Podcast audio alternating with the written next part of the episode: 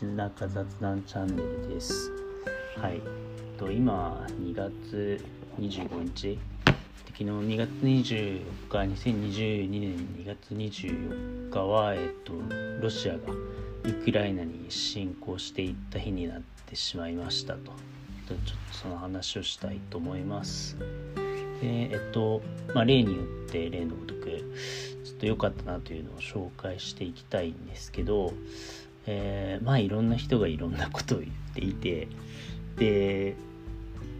まあ、意外と皆さん歴史だったり地理だったりを何も分からない状態でこうすごく極端なことを言っていたりなんかすごく短絡的にあのものをこう話したりしていく。特に有事の時とかっていうのはこうそういう極端な意見とかが、まあ、多くなってきてまあ、頭を抱えることになるんですけど特に SNS とかを見ているとそういうのものがどんどん走っていきますし、うん、でですねあのそんな中で結構良かったなっていうのが、まあ、あの東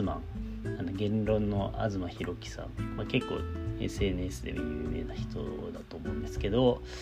まあ、自分は、え彼の書籍とか結構結構かなり全面的に読んできた人間なんですけど、まあ、で彼が昨日えっ、ー、と「、しらす」っていう彼の動画プラットフォームの中で、えーと、突発戦争は止められないし分析もできないので、えー、なんだキエフウクライナについて語りますみたいな動画を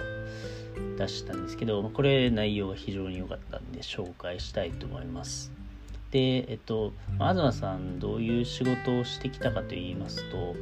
そうですね。そう。だから今のこの2022年の、えっと、ロシアのウクライナへの進軍侵攻侵略に至るまでに、まあ、ウクライナどういう流れがあったかって、まあ、意外と日本人結構知らない人も多くてだから2014年にクリミア併合はまあ割と知ってる方も多いんですけどそのそのクリミア併合の、まあ、ある種のきっかけって言ったらよくないのかもしれないですけど、まあ、一個キーポイントになってるのが2013年末から、えっと、2014年初頭にかけてのあのウクライナのユーロマイダン革命っていうのがありましてそれまでの、えっと、親ロシア政権のヤヌーコビッチ大統領政権を、えっと、国民のまあ、革命。本当に広場とかに人が集まってで、えーと、軍隊のスナイパーとかに銃殺されながら戦った市民革命みたいなのがあるんですけどそれがユーロマイダン運動ユーロマイダン革命って言われていて、えー、すごい話ですよね本当に。あの首都キエフで。マイダン広場って今も中継されてますけど、まあそこに人々が集まってであの撃たれて死んだりしながらそれでも戦ってまあ石とかレンガとか投げたりして火火とか放ったりとかなんか戦ったわけですよ。でそういうものすごく激烈な革命戦いがあった上で、えー、ヤネコビッチ大統領が、失脚しでそこから、えーと、クリミア併合を、えー、とロシアはその新ロシア政権が倒れてえー、革命ウクライナの革命でちょっとユーロっていうか欧州に近いような考え方の人たちが、えーと、ウクライナの、えー、政権になったのでということもあり、えーと、クリミアでクリミア併合を行いでクリミア併合に伴って、えーと、東部戦線での、えー、とウクライナとロシアの戦いも、まあ、結構大変なことになっていたという歴史があります。2014年の話。でえっ、ー、と東さんとかっていうのは、えーと、それ以降の5回ぐらいそれ以降っていうかその頃も含めてなのかな。ちょっと詳しくないんですけどあのチェルノブイリの観光ツアーっていうのをやっておりまして全部で 5, か5回か6回5年6年あのウクライナで観光ツアーを企画していたのでなんか非常に詳しいということで、えっと、昨日の放送は、えっと、その頃に撮られた写真、えー、キエフなりウクライナなりチェルノブイリなりの写真っていうのが紹介されていくお話でした。でやっぱねそうやってえっ、と、まあ、すごく最近そうやって市民革命があってで、えーまあ、ロシアにクリミア併合とかもされて戦いにもなってるんでまあなんかそこで、えーと、ウクライナの、えー、国民たちがあのナショナリズムを高まらせていく流れとかも、えーと、写真を通して当時の写真もうここ最近ですよ。ここ56年の写真をこう出していくことで、えーまあ、その流れを追っていくということができるのが昨日の動画になってました。すごいいいですね。あの解像度が本当に上がるというかなんか世界地図だけ見てそれに線を引いてここからここまではこの国だからとか言って、えー、それに基づいてこうあ攻めていったねとかやられたねって話してで日本も危ないんじゃないかみたいなそんな浅い話じゃなくてまあ、本当にその写真に写ってる人たちはそのツアーをコンダクトしてくれて、えー、なんかすごいよくしてくれた人とかがにこやかに笑ってる写真とかあってじゃあ今その人たちはどうなってるのかっていう話。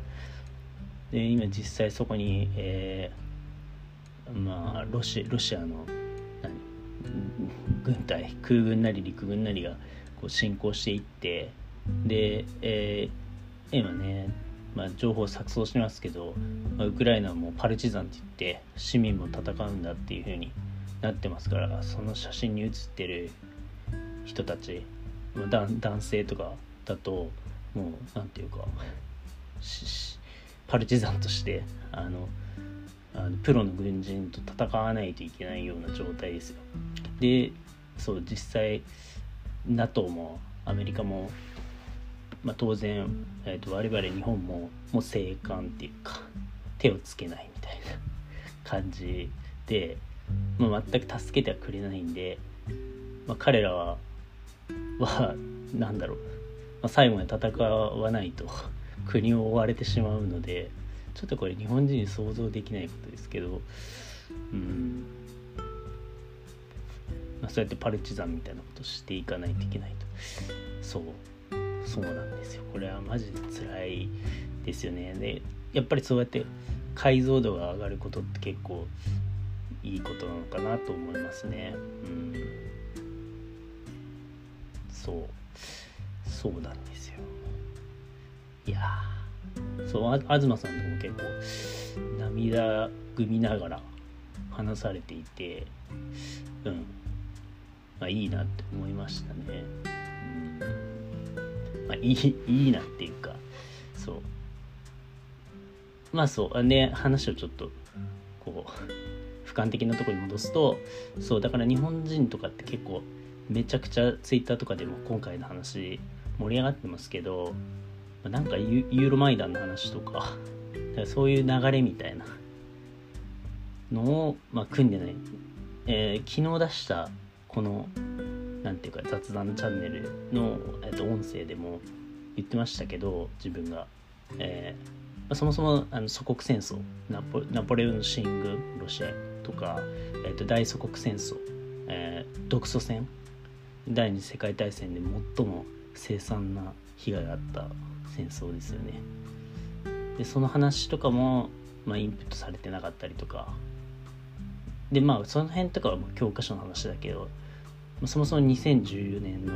ユーロマイダン革命が結構あの熾烈な革命があってでそれを経て、えーと、今あのロシアと相対する政権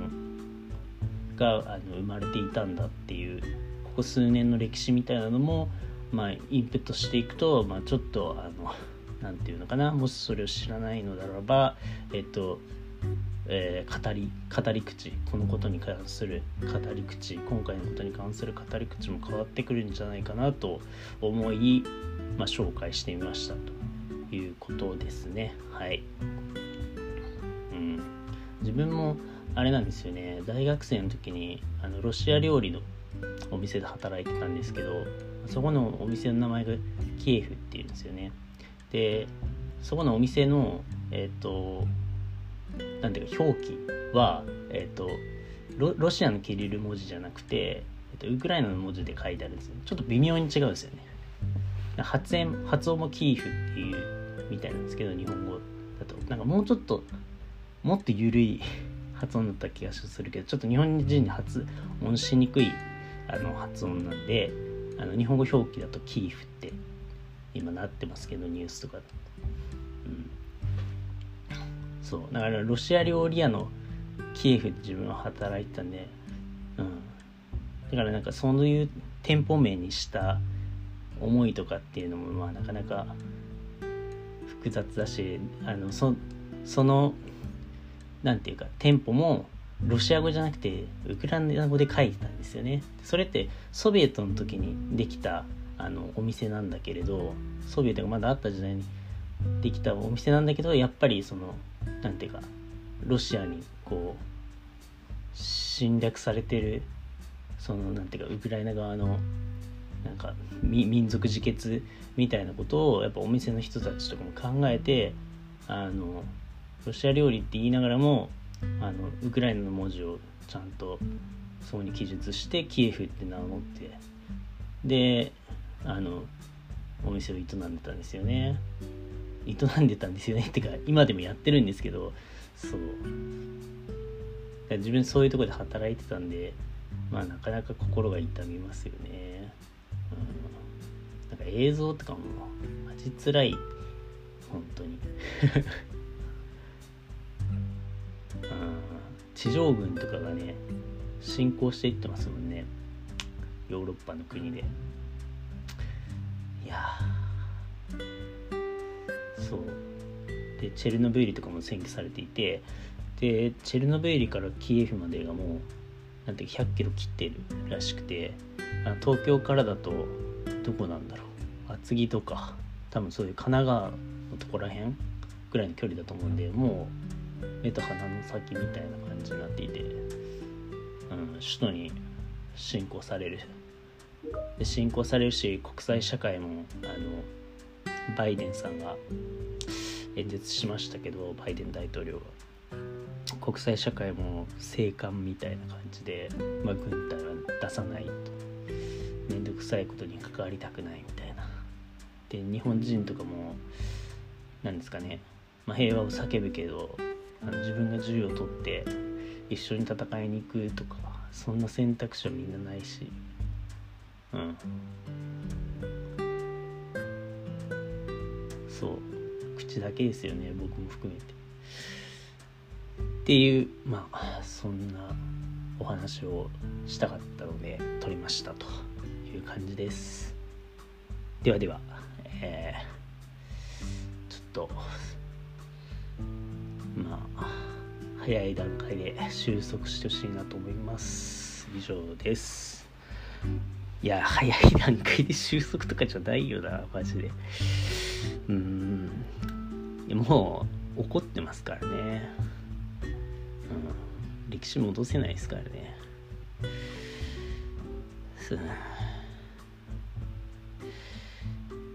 いやなんとも言えない。大変なことだよ以上です。